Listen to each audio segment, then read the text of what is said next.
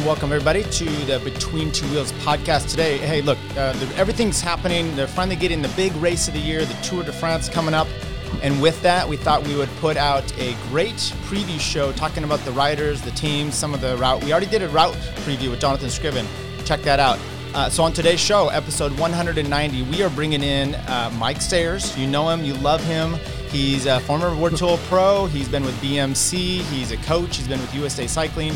He is the man behind the podcast, uh, interviews with the Gruppetto. Mike Sayers, welcome to the Between Two Wheels podcast. And as always, uh, thank you. You're, you're one of my favorites. Yeah, thanks for having me. I love being here. Every time I'm here, I love being here. Good. Well, hopefully we have another love fest going on today. So let's talk about yeah. the Tour de France. First of all, um, just let's throw some things out there. Um, very compact season so far. Obviously, it's been pretty exciting. Um, yeah. Few things. You were going to be working with the Olympic team. Obviously, the Olympics got put back. Um, what's what's your status right now with USA Cycling and that whole thing? And then what's been your take on the season thus far, the the post lockdown?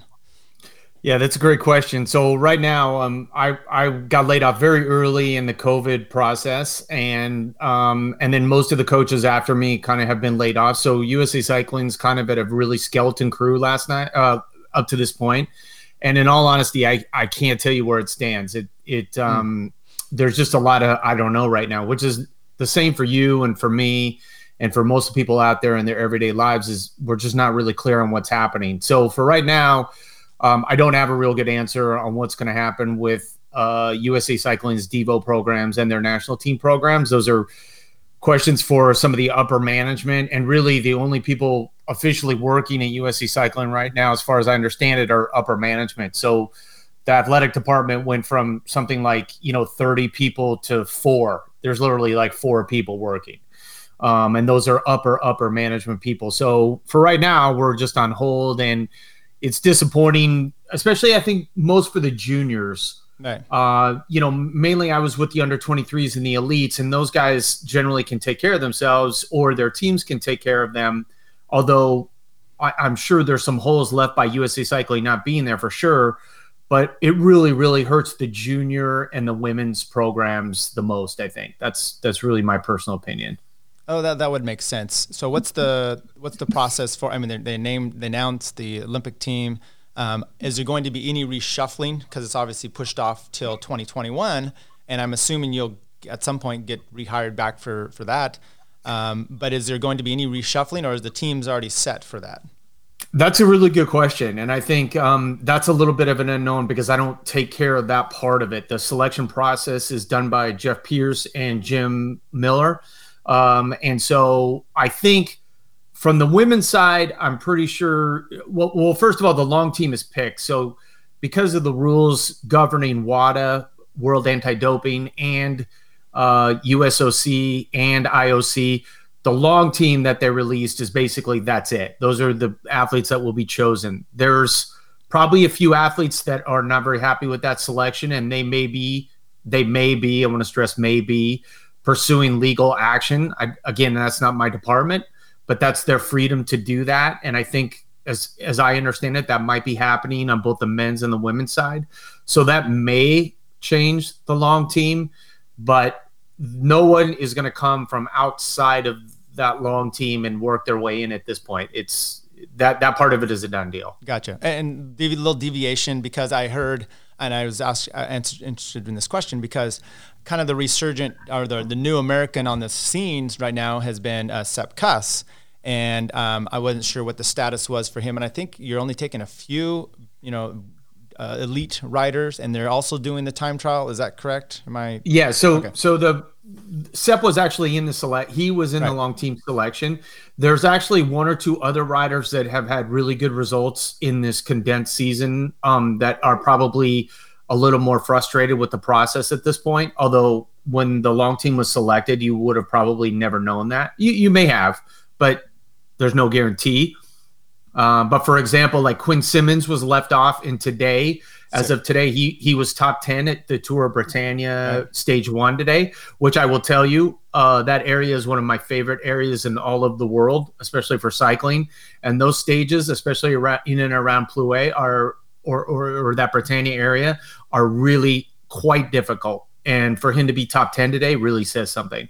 Yeah, it's very impressive. Uh, first of all, let's talk about the route. So, uh, my friend Jonathan and I had already gone through the route in detail, stage by stage. Yeah. You've obviously got a different perspective than than what we would have. So, why don't you give us an overview of what you think about the the route that was produced for the 2020 Tour de France? Obviously, the highlights. Uh, no Alpe d'Huez, no Ventoux, uh, no time trials, no team time trials set for the last one day individual time trial at La Planche de Belfi um, out in Pinot's hometown. Suspicious. Yeah, yeah, yeah, yeah. uh, my, my take is is always that the the route is produced to try to give some French rider uh, the benefit of, of, of, anything, and maybe trying to Ineos, Sky, Lance proof it as much as possible. Um, and it's always difficult to do that against a, a great rider. So, what's your take on the route and some of the highlights that you see out there? Well, clearly missing a team time trial and regular, uh, some more regular type traditional time trials is really going to hurt uh, some riders. I think that uh, they did design the course more towards, let's say, Alaphilippe. We'll just kind of insert that. You know, some people may say Pinot, but actually Pinot is like, I mean, he he's he's actually riding quite well right now. So, um, I mean, I think that I think that it hurts. I actually think lack of time trials this year hurts quite a few guys and quite a few teams. Um, some are going to be better than others, but even even what we'll probably end up talking about right now, the team that's in kind of pole position, the Jumbo Visma guys. I mean, if they had more time trials, the tour would actually favor those guys. Of course. because because they have Dumoulin, they have um, you know, they have Sepp who actually time trials really well. They have Roglic probably at this point. Yeah. They have guess Gesink, they have Tony Martin. They, I mean, they're loaded. They're absolutely loaded with time trial guys. So no time trials is going to be, I guess, kind of a disappointment. But because I actually lived in Nice when I was working at BMC and I was riding there, so if you look at how the route actually kind of, it almost does like a double Alps dip in a way because right. they hit the those mo- most southern Alps, which they don't hit a lot um, with in the beginning of the race. So there's going to be some definitive stages right off, and then they never really go to the north. They never go to Bretagne, which is really, really disappointing because that's like the most cycling mecca place in all of France. Um, but I think then Bretagne makes up for it because they have their own race this week, which is dedicated to the World Tour guys. Um, anyway, I, I think that lack of time trials is really going to change. And then you and I were just speaking off camera about this new climb, the Col de Loze. Uh, the Col de Loze was uh, I've I've had the uh, pleasure, air quotes pleasure, of driving, not riding. Actually, I did ride it. Uh, up that with the Tour de Avenir last year, where they did a time trial from the very bottom of the climb, which is actually the bottom of the the climb that goes up to Méribel, and then you you veer off the road to Méribel, and then you get on this Col de Loze. And the Col de Loze, we can talk about this, but essentially the last 6K is a bike path. And and like a lot of people say bike path but no this is like a legit bike path. And in fact uh, when we did it with avenir the belgian national team car stalled out on the climb because the climb was too steep. And we're at and you're at altitude. And it it completely it completely stopped the race. Like it stopped the entire caravan, and and we actually never really we we got to see the finish, but barely. Um. Anyway, so the Col de Loze is is is gonna re- it, it could literally turn the tour upside down, and and I'm not gonna even say that lightly. It could turn the tour upside down in the last kilometer of this climb. Uh, you can see the top of the climb almost the from the last like 5k and in the last kilometer, this climb is so steep that you could a, a guy could lose a minute. If, if if somebody blows in the last kilometer, they could lose a minute uh, in the last kilometer, no problem. And that's uh, up to 2,300 meters. So that's gets that might be the highest point in the tour this year. Just looking, I, am not quite sure. Uh, the, the I think it's close. I I think it's going to be very very close to the highest point in the tour. It's one of the highest points in all of continental Europe. And it is so what what they've done is they built this bike path that goes over the pass to Méribel, the, the ski resort, and goes down to the other ski resort, which is on the other side. Um, and then there's a road that circles back halfway up the mountain. It's a regular road, you know, regular driving road. Uh, and it goes to like the midway point on Méribel again. So they've created this kind of touristy uh, loop that you can do. And they, in Méribel, they rent these electric mountain bikes. So that's that's the only way most people can get up this climb. I, it, it's absolutely phenomenal. This climb. All right, that's that is awesome. So we'll be looking for that. That's stage 17. I just was putting up the the profile as we were talking there. Stage 17 up to Méribel, and yeah. I think they do the Madeleine uh, that same day. So that'll be oh that'll my be god prior to that. So that that'll be quite the uh, quite quite the involved uh, stage there. Uh, so what what's your impression of the the race in general then, uh, as far as the route goes? Before we hit any teams. Well, I think this is you know I'm going to tell you that I love I have really I have maybe enjoyed this cycling season with all of its hiccups more than any season because every day there's bike racing every day. right. And it's kind of like the NBA right now in the bubble where it's it feels like a final it feels like a, a fi- an NCAA final four kind of a feel where it's like every day there's games and you've got guys like knocking down winning shots with no time left and you you as a fan and that's what I would quantify myself as right now is as a fan, it's absolutely incredible to watch bike racing every day.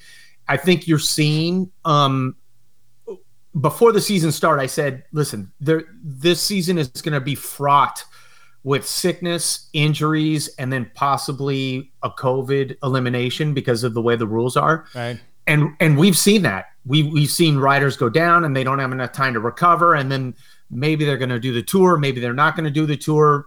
Someone else might have to come in at the last minute. So there's a lot of well for for you and for me, it's a lot of excitement. For the teams and for the riders, it's a lot of stress. So I think a lot of riders are going to go into the tour already under some kind of stress, which is not what you want. And then that stress is going to be twofold because some of the early stages are going to be very decisive, decisive and then after that, it's just the stress of racing three weeks, which none of these guys have raced three weeks in more than a year. Yeah. So it's it's just I mean, you we could see some very, very high drama in this tour, maybe some of the highest drama we've ever seen in a Tour de France. And then they've they've done like you said, they don't have the time trial, so that's going to compact it a little bit. I do like how the climbing right away um, may and I say I like, but I think it's maybe better for some of the the big wigs where you're going to eliminate some of these early riders right away because they just don't yeah. have the legs in them. And then what you do is you don't see them pushing at the at the start of a climb or being up there for the sprint finishes, the GC guys, which often is more dangerous. So it's already dangerous enough. So there's there's there's that kind of aspect of it as well. Yeah, no, there. I think you're going to see a lot of really interesting dynamics over this Tour de France, and and I would, I would venture to say this might be the. I mean, last year we had a South American winner for the first time in Egan Bernal, but this tour is really wide open to see a domination of South American riders because Ineos, as we have seen over the last four or five days they have loaded up on on South American riders or at least riders who are whose Spanish is their first language. And then you have some riders exact for example from EF Education uh, who have a good South American contingency. And then you have a team like Jumbo Visma that has riders from all different nationalities. You you know, you've got Slovenians and and uh, Dutch guys and Danish guys, a German guy, another Danish guy, you know, an American guy in in Sepp. So there's really, I this might be one of the almost a throwback to the '80s and the Cafe de Colombia time. But more than anything, I mean, you're just going to see a wide range of nationalities uh, performing in the tour this year at a really, really high level. Really high level, I think. Yeah, let's go to some of the teams. Uh, great observation about the uh, the Cafe de Colombia. T- you know, that was one of my. I always loved seeing the uh, those riders.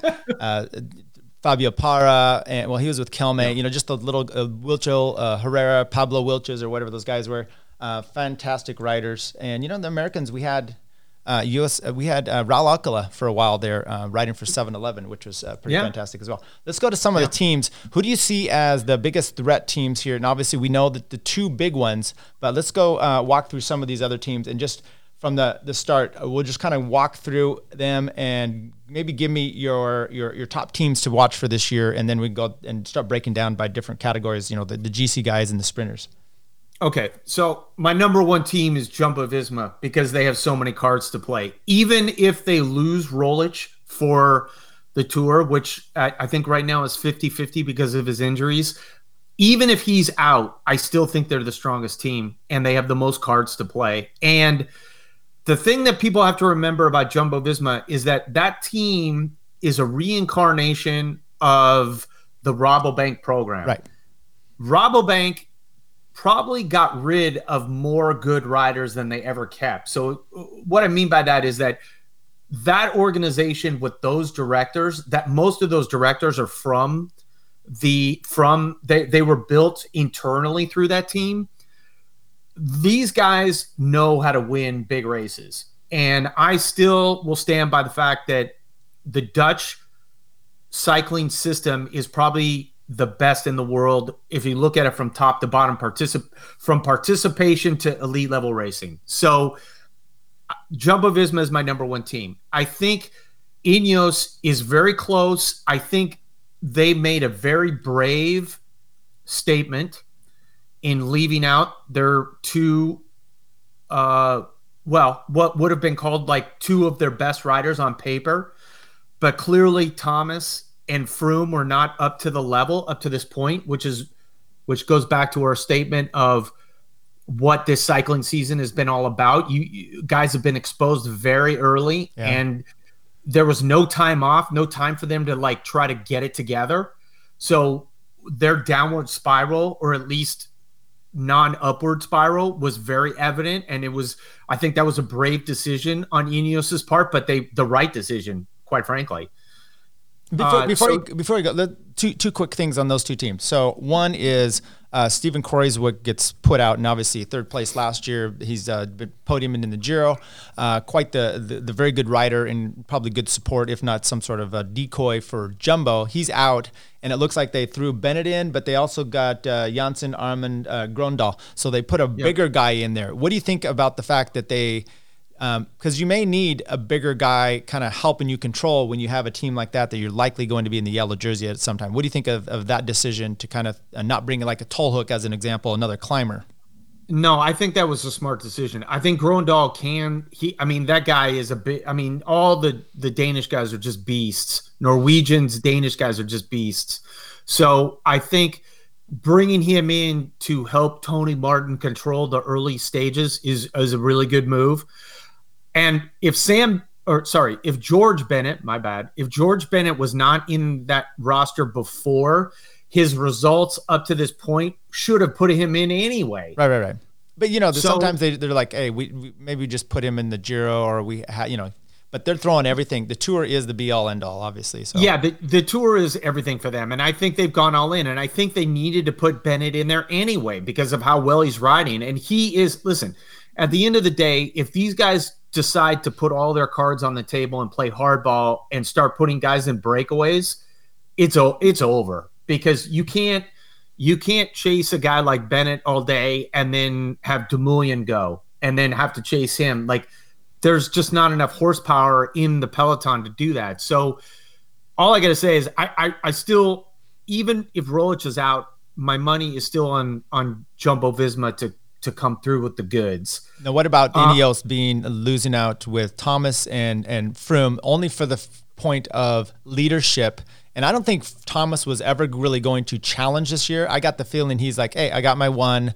Uh, I know where my place is," and he would have been a, a, you know fantastic road captain, what have you. They don't have Luke Rowe, so um, oh, sorry, they do have Luke Rowe. They um, uh, who was the other rider that was always big up there in the in the climbing for them that they got rid of? Um, big uh, guy. Uh, well, um, they wow they had Wout Poels. That's who it was. Yeah, he he moved teams. Poels went to the Bahrain McLaren team. They do have one young rider, Pavel Sivakov, who came up through the BMC under 23 system, but he is a pure climber. Like he's a pure Russian climber. So I think their leadership is going to come from Kwiatkowski, yeah. uh, who has always been a leader on that team and very clearly has decided that he's going to be a support rider probably going forward.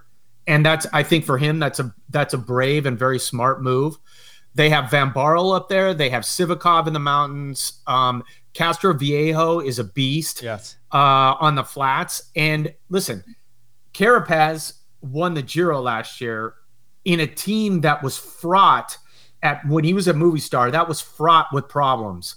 He's now on a team that has full support. He's already won one impressive stage of the Dauphiné this year. So the and, and then you have Amador there also. So I Bernal has, for lack of a better term, he has this kind of South American mafia, which I think for him is actually really, really good. Okay. Um, he has some support there. He they have Kwiatkowski as a leader, Rowe uh, to kind of lead in the earlier part of the stages with Castroviejo, and then Van Var- Van Baarle, Sivakov, Carapaz, probably Amador and Bernal in the mountains. That's still that's still a lot of guys in the mountains, and I still am of the mind, quite frankly, that Bernal is the best uh, pure climber in the bike race. So you don't see he, a conflict he, with he and Carapaz as an example. I mean, personally, I don't see Carapaz having. He was slaughtered for the the Giro, I think, early on. So I just don't think he's quite to the the, the form he needs to be. But you don't see any kind of.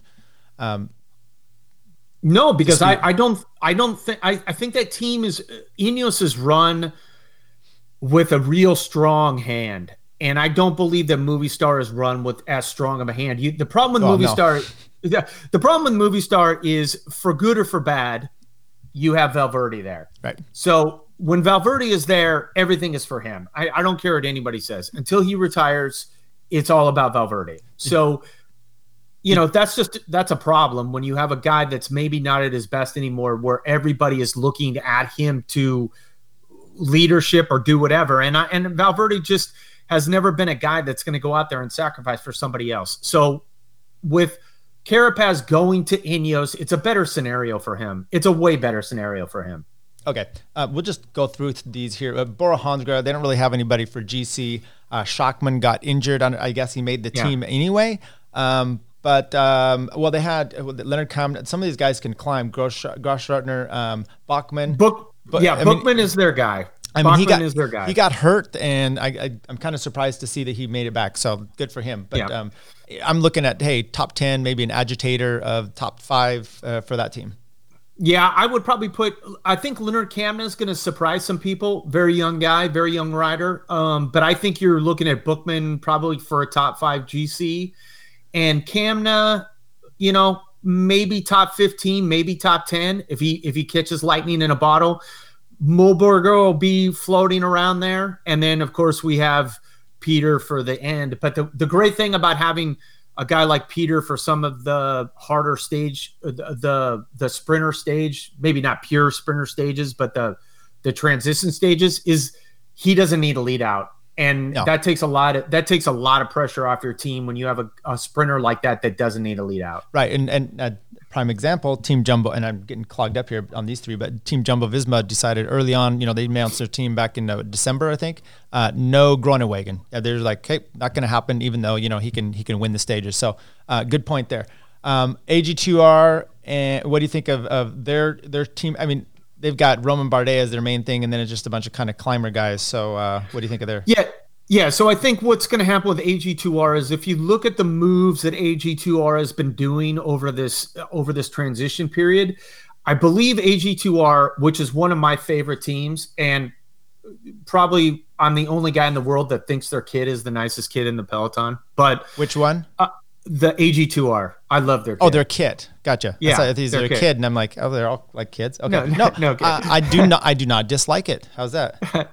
um, I think that they're in a transition. I think AG2R is transitioning right. to a little more of a classics team based on what uh, some of the moves that they made. But they're going to do what every French team is going to do at the Tour de France. They're going to go for stage wins. They're going to try to get one guy in in the top ten and you're going to see them really really i think you're going to see them really really active because part of this goes very near where their headquarters is in in grenoble and they're just going to do what they always do, which is they're going to be very active during the stages. They'll probably get a couple stage wins out of it, but I think overall, I think that team is looking as a transition to a very new program in 2021. Well, yeah, you saw some of the, the well, Bardet's leaving and some of the other people that are coming on.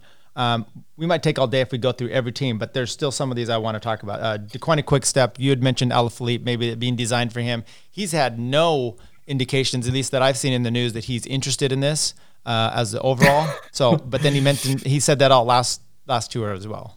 Yeah, I think he's very interested in this. Okay. I think he's extremely interested in this, especially with no time trial. But I'm not. He's not going to have any support in the mountains.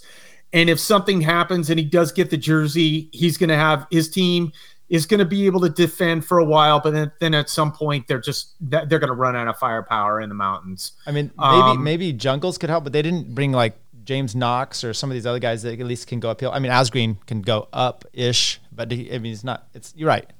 Yeah, but they have Sam Bennett and they have Morkov there, right. so they're going to go for sprint stages right. because they have their best sprinter with their best lead out guy. Uh, Groupama FDJ. Okay, so we here is where here is where it gets really interesting for me. Um, you've got Pinot, who is very clearly on good form. This team, I think, has made a dedicated effort to try to win the Tour de France. They were very cl- clearly they would have been on the podium last year if not for some very very bad luck. Right. Um, they you've got you've got uh, Reichenbach, who is actually riding better than he has ridden in several years he I called him as one of my dark horses three or four years ago, mm. and he, he's a little bit on better form right now. So I would look for him to be up there on those mountain stages where it's like down to 10 or 15 guys. He's going to probably still be there to help Pinot. They've got a David Gaudu won right. Tour de Avenir. He's a very, very good climber. So he, I think, I believe this might be his first Tour de France. So he's going to be up there on the stages. So I, I look for FDJ to make some serious waves in the mountains and they're they're run by Marc Madiot. Marc Madiot does not he does not hide his cards. I mean, this guy is going to he's going to want his guys going full gas every single day to try to stir the pot and make something happen. Uh, Gaudu was not at um, Dauphiné, and I don't know if, if all Reichenbach was either because they sure didn't show that they can defend like the last day there. I mean, uh, Pinot was all by himself, looking a little frantic. So he, I, he may well. So this, my point is, this Tour de France team at least looks better than what you saw on the pre-up for the for the tour. So, eh. yeah. So Reichenbach is Swiss champ, so he has the Swiss champ uh he has Swiss champ clothing on. He doesn't have normal clothing. So sometimes he gets he, sometimes I think people think that he rides for um Cofidis. Yeah, well, that makes doesn't. sense. And and no, because Cofidis doesn't get results. Um, Which we should talk about Cofidis. Let, us do because you're right. I, I, Guillaume Martin is, is a is a rider that's been sl- slowly and steadily coming up and up. And this year he did pretty good on the Ventoux, uh, uh, little tour, uh, pre-tour one day race, and then uh, obviously at the Dauphiné as well. Yeah, and I think I think Cofidis is going to do what they always do, which is they're gonna they're gonna go for a lot of stage wins. They have, I mean, Herrada has actually been riding pretty well, and Cofidis is another team that is on an overhaul. They're on a complete team overhaul within that program. They've come a long way in a year. The question for me is going to be if Viviani is going to have the form to get up there in the sprints because we, up to this point, nada. We have we have not seen a lot of Viviani since the restart, right. and that that concerns me. The team that we didn't talk about for GC, which we which I, we should have been talking about, was Astana. Well, let's do it. Um, okay, so Astana again, another team loaded with Spanish-speaking riders. Um, I think that uh, I think uh, Lopez is going to have something to say. I think you've got the Izagirre brothers there, uh, which I think those guys are really dangerous. And then you have the revelation in Lutsenko, right. Uh, who is also going to be very, very dangerous. Uh, and then they've got this Colombian rider, Tejada, who was a very good under 23 rider. So I think they're not, I, I don't foresee Astana taking the reins and and like trying to go out and get the lead and then hold it to the very end. I see them making it very, very difficult on whatever team has the jersey and then possibly working their way into a jersey over time in the big mountain stages. Uh, interesting few little things. I think Sanchez just won the Spanish national championships. Uh, he did. Know, that is correct. And Lutsenko, who won pre uh, the Tour La Provence, uh, was that it? Where they, they ended up uh, Ventoux. He really put it to everyone up there. Um, well, he didn't win. Um, Nairo did, but he won. I think that overall, uh, quite impressive. Or maybe Nairo did. Point is, he was he was riding really impressive. I'm kind of wondering they didn't bring Vlasov, who's kind of come on all of a sudden. Maybe he's too young for Astana. Well well, I don't. I you know, there's no even for them. Right, Fuglsang I don't think ever really had a plan to do it, but I I would. I mean, these preliminary lists are just that. They're preliminary. We haven't seen the final start list. There's no guarantee that Vlasov will not be there with the way he's been riding. Man, we'll see what happens. Do you think we'll the, see what happens? Do you think though that these lists are more apt to be correct because of COVID, where they're um, like uh, as an example, Hugo uh, Houle, I don't know how to pronounce it, but um, he's a Canadian writer. He had tested positive. He thought he's out, but then it came back as a negative test, so he's cleared to go. Uh, and that's that is oh my god that is the biggest going to be the I think the biggest thing in the tour this year. Uh, are they going to actually hold to that rule because you're getting so many negative uh, recently? Um, you know, not a negative test coming back, and yeah, it sucked to have your whole team exit exit and then find out, oh, sorry, it was it wasn't right. right, it's going to be very difficult, and I think they are going to hold to it unless unless it, it, I mean, literally, unless it's like a rider like Pinot, and then maybe not, maybe not. that is, you know, and I, and I, just keep coming back to the Tour of California a few years ago, where you know v, uh, TJ Van Garderen has the mishap. Um, out through Morgan Hill, Morgan whatever it was, uh, and he's out 5K from the finish. But they said ah, we're good and it's just yeah you know, things. Uh, that one worked out fine in overall anyway. Okay, uh, uh. We should talk about them real quick because yeah. Landa obviously is is there. Uh, he like you said, he has Wout Poels with him. Uh, they're bringing Sonny Colbrelli. So well, let's just assume these lists are correct. So they still brought their sprinters. So it's not a full on um, climbing support team. Yeah, so you've got I think you've got a lot of guys that are possible stage winners here. You've got Bilbao, you've got Caruso, Colbrelli, Landa, Mohoric, Poels, those guys all have a history of winning big stages. I don't think Landa can can can go for the podium. I just don't think he's quite good enough. So you you have guys like Mohoric though that could win more than one stage. You guys, I mean Landa, if he's, I mean Landa could win a stage if he's in the top ten, but not really a threat. So you have Poels who could do the same thing, win a stage if he's not really a threat. So I my my feeling is that Bahrain is going to go and just try to win stages. I think that's what their team is built for. Um, maybe they're thinking that Landa always has a support of a team and it goes awry. So why bring support this time and see if it works out? Um, yeah. A, quick thing, you know, there's always the conflict that he had had with his team, but uh, I was just thinking back to we were talking about uh, Stana and Lopez. A really good rider in the third week. He's always been really done well. Vuelta, Giro in the third week. So um, we'll see. You know, that team maybe they'll be able to support him and he, he come on. So um, Movistar and maybe UAE as uh, two other GC teams. Yeah, so Movistar has just not done that no. much this year. I'm really I'm I'm I got to say they went through an overhaul in their team this year and you know, Enrico Mas has he was the one that was supposed to show up and be the leader, but I don't think he has the form right now and I think I actually think they're in kind of in trouble. Uh I don't I just don't see anybody there other than the traditional Valverde who's going to be able to contend for sure for GC, and they may actually have problems winning stages. Well, but they they do the team GC thing, so we'll see how that that works out for them. Um, no, you're so right, and what's been great different this year is the, the the Dauphiné and all these lead up races to the tour. They're closer to the tour, so typically you have the Dauphiné what four weeks out maybe, and so yeah. you're like, okay, well he's not quite on top level, but give him a month and he'll probably be just right on form. I mean, you can't really say that right now when Valverde no. is getting kicked out. I mean, there was a was it Burgos, one of those where he was second place over the top of the climb uh, for a finish. And you're like, oh, the old man's back at it. But uh, other than that, it hasn't really been much. Yeah, he hasn't done much since then. So I, I don't. And then with UAE again, you know, you have Pogacar, very, and he's got some support in the mountains. Although Aru has not really shown up this year. Formolo has been off the right, chain right. as we've seen. So again, I think I think you have a lot of guys there that can win stages. As much as I like Alexander Kristoff, um, I knew him as a, his first two years at BMC. I was a director there. As much as I like Alex, I just don't think he has it anymore to win sprint stages. Um, so I don't know. I, I just I see Pogacar probably on the podium, and outside of that, I don't see a lot happening for them. Okay, uh, we do have to mention a few other ones here. EF uh, Education First, Pro Cycling, and Mitchelton Scott. Okay, so EF, I think really interesting team. First of all, we have Neilson Powless, who's from here in Sacramento, Roseville to be exact. First Tour de France. He actually texted me this morning that he's he's on his way to Nice or he's in Nice right now, so he's pretty pumped. They've got they've got you know they've got Higuita and they've got Uran, definitely and Martinez. Right.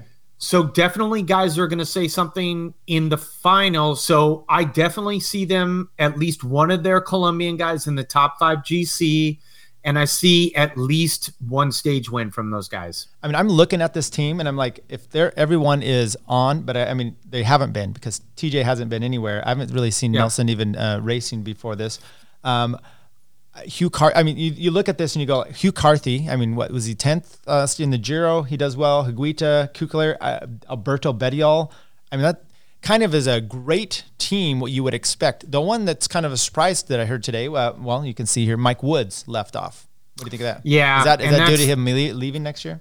Yeah, I think so. And that's really disappointing because I don't I think especially this year more than any year, I think if you're going to play that game as a team manager, that's that's really difficult because I mean, guys are just they're looking for opportunities, and I don't know. I, I don't I don't agree with leaving Woods off that off this list. The guy has clearly proven that he's back to full strength after his crash last year, and I mean he deserves to be there. But maybe maybe he'll get more opportunities at the Giro or the Vuelta, and maybe at the end of the day it'll work out better for him. Right. I mean, I, I'd like to see TJ there, but I almost think Woods would be the the slot to the person to slot in for him instead. Any other teams that you're looking at for uh, like strong GC teams? I mean, some of these. Um, Israel. Well, I think you. I think you got to. I think you got to look a little bit at Trek Segafredo. Okay, I mean, I'm not. I'm not going to say. I mean, listen. I don't think Richie Porte can win the tour anymore. I'm not even totally convinced that he can be in the top five. But what you have is you have Bo, uh, Mollema, you have Porte, and you have Elissonde. So you have three guys that can ride in the mountains. You've got Theuns, Stuyven, uh, and the Danish guy, I believe, uh, and even Toms who can ride and Mads. So you have like four guys that can win in the transition stages. So again, what with Trek Segafredo, I'm looking one, maybe two stage wins, and probably Porte or Mollema top 10 GC, if not both. So for them, I think that's a pretty successful Tour de France quite I, frankly. I totally agree. I, I, think you can see both of those or one of those guys pop in the top five because you've seen so far this year, um, both of them have been riding. Porte especially has been uh, you know more consistent than a lot of guys on the board for some of these races. He's been able to stay up there fine, and uh, Bauke didn't do too bad at Lombardia, so um, same for him. All right, let's let's take any, any other teams you're missing as far as just like big teams we expect like for GC teams, right? We'll talk about GC riders in general, but uh, any of the other teams that just throw anything out at you that I mean NTT we don't really see much of them anymore. Um, no. Sunweb uh, uh, Matthews just won today, so uh, he's on form at least. But I don't see that yeah, they have got, anybody for overall. No, no GC riders. They usually have a really young team and they have some sprinters in there, so I don't see much from them. B and B hotels I mean, they're gonna go. They're gonna do. They're gonna be like the reincarnated uh, Cofidis. They're gonna be in the breakaway every day, and then Coquard will try to make his way at the finish and try to get a stage win in the sprint stages. And you may see uh, Pierre Rolland taking some long shot attempts in the mountains. So. Yeah, probably that'll probably happen. I mean, again, I think B and B Hotels is gonna ro- is gonna roll that that um, dice of they just want to be on TV a whole bunch and I think you're going to see them on TV a whole bunch. All right, let's talk about sprinters. Um, okay, kind of the ones. I, am just pulling this off off of uh, cycling, um, pro cycling stats. I mean, there's obviously there's uh, it, it, ranks them here, so this doesn't necessarily mean this is the be all end all top sprinters, but um, we can at least take a look. Uh, did you see many sprint stages? I mean, I'm looking at obviously Paris, but maybe and there's another one in there that's like pan flat. Um, but other than that, there, there's maybe two or maybe four, maybe five sprint stages at the most. yeah, not not much, not much for sure, not much for those guys to choose from. So I think, I think what you're going to have is, I, I think this is going to continue the trend that we're seeing in 2020, which is you're going to see a lot of guys taking a lot of risk, and you're going to see, I hate to say it, but I think you're going to see some possibly some horrific crashes because I just think a lot of guys are going to have to put it all out there. They're not going to have the teams to support them. The sprinters, most most of these sprinters are going to have maybe one lead out guy, and then the, you're going to have these guys that are going to kind of come from nowhere. Like you know, Team Sunweb, for example, like they have Bol Cees or Cees Bol. Sorry, yeah. my bad. Um, I mean, he's huge. That guy's huge. He's right. like six foot three. You know, I mean, they have these guys these guys are going to have to get something out of this tour. So i think you're going to see a lot of risk taking at the end of the sprint stages. So Groenewegen not here. Um i don't is gaviria in the tour? No i don't believe gaviria is here either. He's no. not there. Uh cavendish didn't make the team which is no surprise but just one less kind of big name going at him. Um, top ones we're listing here and then we'll just kind of look maybe we talk about this we just talked about the teams but let's talk about the support for each one of them sam bennett He's won some already this year. Um, he's looked pretty good. Um, Deceuninck Quickstep, I mean, they always support their riders. And as we mentioned, maybe not the best team for Alaphilippe. So you're looking at um, Sam Bennett as maybe uh, the best bet for multiple wins if possible. He's got the best lead out. So he's got Morkov, he's got Jungels, Morkov, and Asgreen at the very least. Probably you're going to also enter Stybar in that lead out and, and probably Declercq and probably Devenyns. I mean, he literally could have mm. five lead out guys. He could have five lead out guys in the last 5K, which if he has that, there's a really good chance he could win multiple stages. Right, because he's he's no slouch at getting in the right position, pushing himself around. No. He has no problem with that, and you don't see Deceuninck yeah. Quickstep having like uh, any conflict. They know who their guy is, and Sam Bennett knows how to stay on. Uh, Nizzolo, uh, Giacomo Nizzolo, he just won the I think the Italian road championship, so he's coming up for. I think he won a stage earlier this year as well. Um, I don't know that NTT has a team to support him on this, um, but a lot of times it's like you have that one big train and everyone else tries to jump on board. Yeah, he has one or two guys. Like he's gonna have, you know, Boasson-Hagen and he's gonna have Gogl maybe. And then I think that's a, a not you know, maybe for a little bit, but for the most part, I, I mean, he falls in this category of Nizzolo falls in this category of like Sagan, where he's just going to be looking out for himself.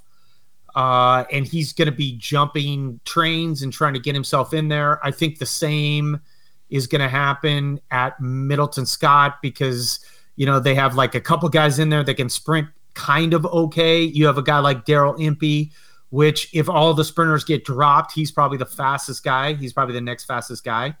So you know you have you, and then Israel Nation actually has some guys that are in there pretty fast. Uh-huh. So they got Hofstetter, who's a very good sprinter when it goes up. Like if it's a really difficult sprint, they've got um, Van Asbroeck. Yeah, Van Asbroeck, who's all he's probably their fastest guy. So, you know, you've got one or two guys in there that are going to be looking for wheels.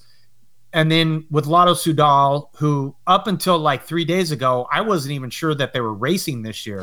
like I, I was like, are those right. guys even racing? They were doing the but, EF thing where they're like, wait until the protocols are all all good here. Yeah, but you've got Caleb in there, but you know, Caleb is going to have like Degenkolb and maybe I mean, that's about it. And he really, I mean, Caleb kind of needs a lead out. So I don't know. I don't really know what Lotto Soudal is going to really do. I mean, Caleb could certainly, yeah, I mean, he's a he's really really small guy. So if he gets the right wheel, he certainly could come around. But they just I don't know, man. They've just been a really unimpressive team this year. It's been really disappointing. I, I agree. Um, I will say though about Caleb, watching him, there were times where he has a perfect lead out and it and it works for him, and other times where he needs one guy to yeah. get him on the train of the right spot. And when he's committed and he's in that spot, he's he's full gung, and you got to watch for him. So.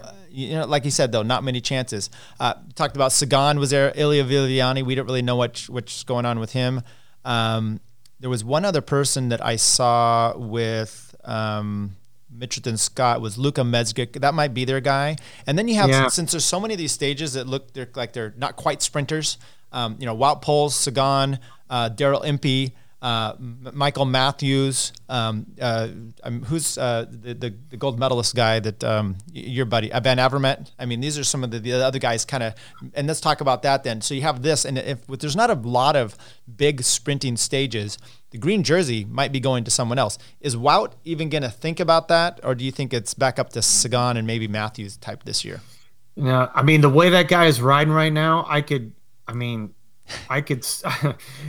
I mean, I could see him. I could see him just kind of like f- not falling into it. But the guy, the guy's riding tempo at the end of giant mountain I stages.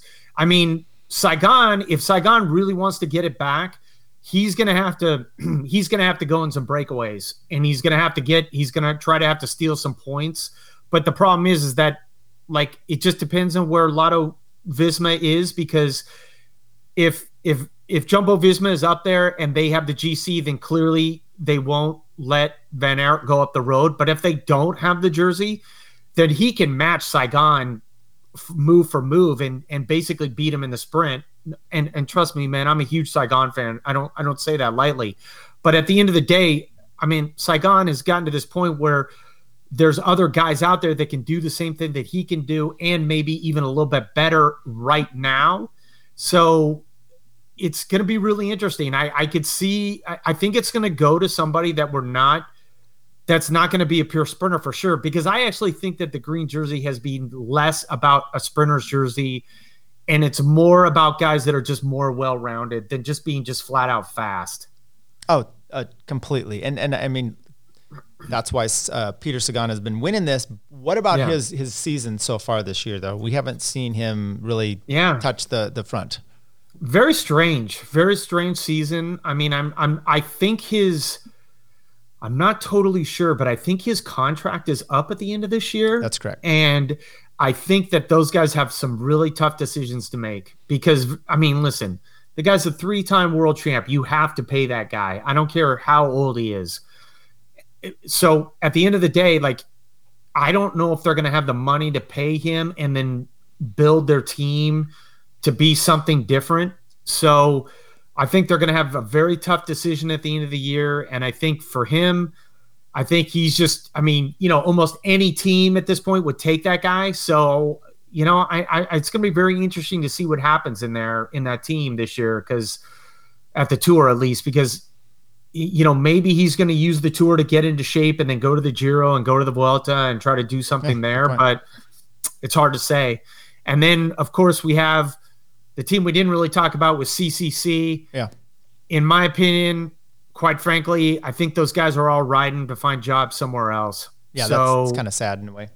It is very sad in a way. It's a very, it's not a good situation. No. So I mean, they don't really have leadership there. They don't have a GC guy. It's like I don't really, I don't really know what they're gonna do, quite frankly. Right. So let's go to uh, maybe the uh, the top GC competitors here. And okay. with that, there's also look, there's there's a few competitions, right? There's Young Rider, and that's probably going to be a breakdown between Pogacar, Bernal, depending on on which one kind of is the more stellar. Uh, it's got to be tough, right? Your Pogacar, maybe you're hoping for a top five. It'd normally get you the white. I think that happened to TJ a few years ago. Um, yep. But Bernal, he's going to end up with with it with the top of his spot as well. What do you think about with the um, the the the KO the climbers jersey, the KOM. I, I mean, it's Ooh. it's kind of the polka dot. It and I don't mean like who's your pick. It's like, um, is it? I, used to love seeing that when I was younger. It's like the super climbers, but it seems like lately it's not been just as much the super climber. And, and do you care about this jersey? Is it something important to the riders? Do you know?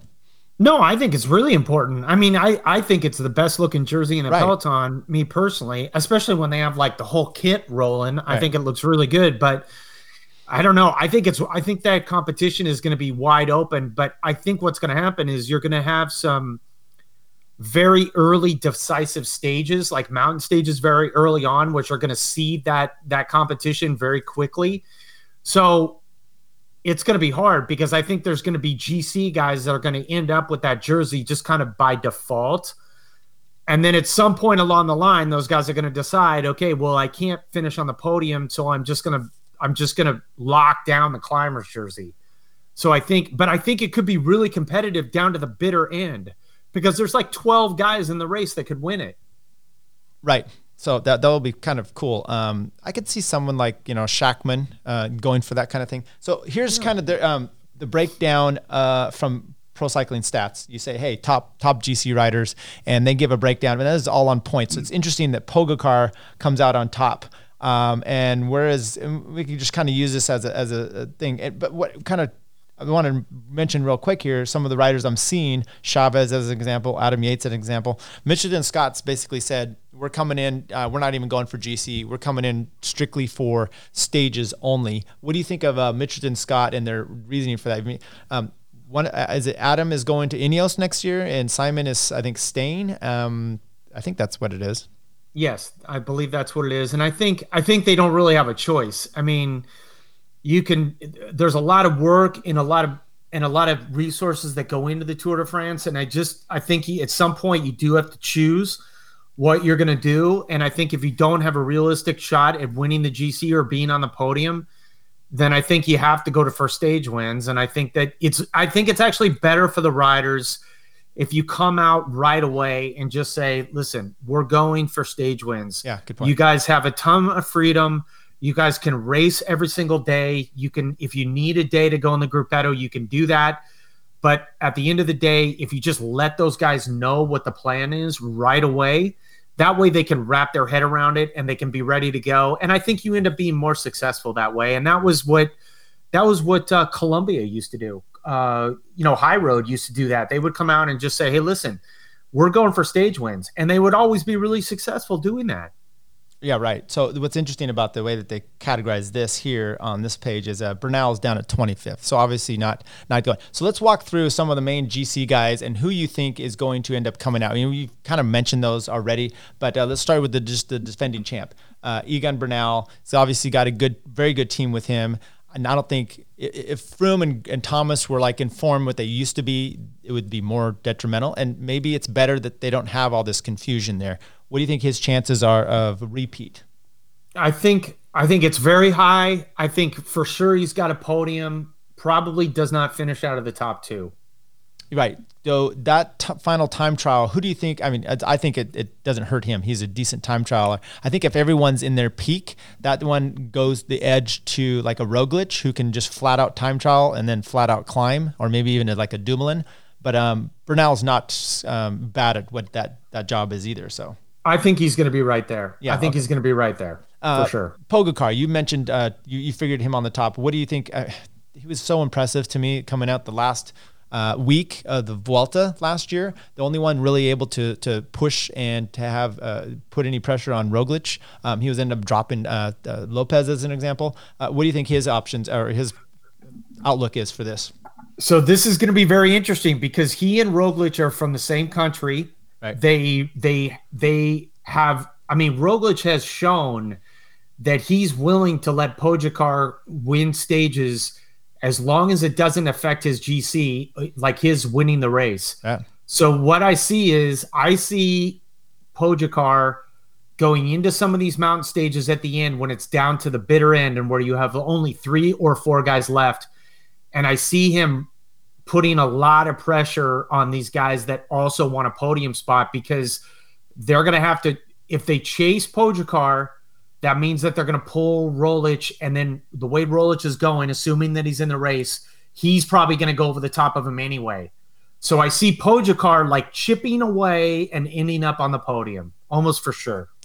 Uh, yeah, he's he's an impressive one coming up as well. So Roglic, we just mentioned him. Uh, obviously, a very strong team. I think I, it was exceptional to watch in Burgos when Bennett, George Bennett, was trying to to do well, and how well Sepp Kuss was. There was a day there where he just sat up, and you're like, I think he can win this. And then his performance uh, in uh, the Dauphiné was uh, over the top. It was so impressive. You've got Wout on the front, you've got Dumoulin, you've got Kruijswijk and Roglic, and they're waiting for this little American to be the last guy in that chain. It was uh, it was pretty impressive, you know, for support. What do you think Roglic's chance are here? Uh, assuming one that he's healthy, and then two, I don't know if you know anything about his health about that. Um, I don't. The only update is that they say it's 50 50. I think if he comes to the tour, I think if he comes to the tour and he's in even remotely decent form, I think he's the favorite because he's got not because he he hmm. himself is the favorite, but because he's got the strongest team, and I think he's a guaranteed podium spot. So question on that. Uh, there's been a lot of things written that he's just coming in too hot for the tour. Uh, look how he failed in the Giro last year. And my take on that is mm, that once again, this is two only two weeks into the uh, before the tour. Uh, second is he really hasn't raced. I don't think he raced before the lockdown. So coming out of that, he in last year before the Giro, he'd raced a ton. What do you think his um, pre-form coming in? Is, is, there anything to read into that? Like too much, too soon? Um, you know, someone's going to ride them themselves in. What's your idea of as a coach? Um, being just two weeks before the tour and how these guys are, or is it already the, the plan's already set in motion? No, I think this guy is so talented and so strong that he is gonna. I think he's gonna be fine. I mean, if it, if it was the Dauphiné of old and he was doing that and there was four weeks out, I'd be like, eh, maybe he's not going to be so good in week three. But the way that it, it played out this year, I think he did the work he needed to do over the lockdown. And I think he's I, I think he's literally the strongest guy, like the physically the strongest guy in the bike race. And I just think the way he rides and with the team that he has. So again, you look at Ineos and Bernal has South American riders with him. So those riders, they ride a certain style, right? So Roglic, he has the exact same thing at Lotto at, at Jumbo Visma. He has a bunch of riders there that ride the same style. Like they're they ride bigger gears. Sepp is the only one that's kind of the outlier. Yeah. But but the thing is, they have a bunch of guys there that ride really big gears, and they don't. They're not twitchy. They're not. They don't accelerate really fast. You got like Dumoulin, that guy. Like he, you've seen it in the past. The guy rides this this really high, very steady tempo, and that's what Roglic needs. And I think he's just got a team that's loaded with those kind of guys.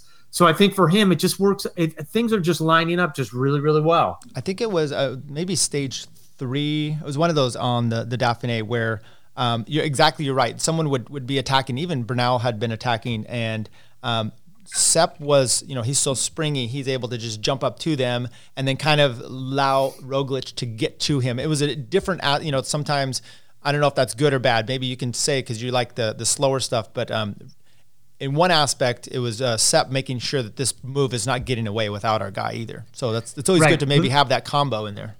The thing you got to remember about Sepp is so Sepp, most people don't know this. Sepp uh, comes from a family of endurance athletes. His dad is one of the best ski coaches in the world, Nordic coaches. Mm. So this this guy has been around endurance athletics his entire life. So he is he understands like he understands the different I, I, i'm trying to explain it like he understands the different dynamics of endurance athletes and he's very oh, he's very coachable i mean his dad's a coach. Yeah. Like he's a very coachable kid. He's low he's on a team that's loaded with really experienced guys. I i'm almost assured that Sepp is in those team meetings and he his ears are wide open and he's they're saying we need you to do this and this and this and that is what he's going to do and how he's going to do it. And so when you have yes his skill set is just slightly different but at the end of the day of almost every guy in the bike race he's probably one of the most coachable guys out there so for me that's what makes the difference that, that's cool. he you know he's not afraid to listen and he understands the value of knowledge he understands the value of knowledge. So with that, that that's just, and then we'll go to the, the next thing about. Um, what I, I, was impressed with Roglic last year, goes into the Giro, had some problems, really had a team that got decimated. I think Hessink didn't make it. Um, there was another, uh, Lord Laurens De Plus uh, ended up uh, getting sick right away. Sepp wasn't the Sepp we know, but then he goes to the Vuelta and just changes everything, and it's a learning process. And when you can see that, much like Bernal, I mean, he's it, his, you know, some of these younger guys, their their ability to adapt has been pretty impressive. Speaking of young guys adapting, you've got two here: Sergio Higuita, uh, Danny Martinez. Um, for EF Education First, but they also have Rigoberto Uran. What do you think that dynamic for that team, and and who's going to be that leader, and what their prospects are? Well, I th- again, I, I think we said this earlier. I think that that combo of guys is really, really effective. So you've got you've got Rigoberto, who's the the veteran guy.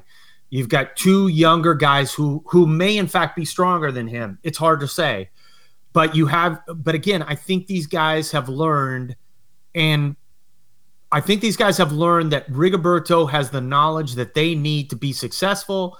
They seem to be on the same page, and that I think is going to be key. So I, I really I think you're going to get to a point where somewhere in this tour you're going to see those three EF education Colombian guys together.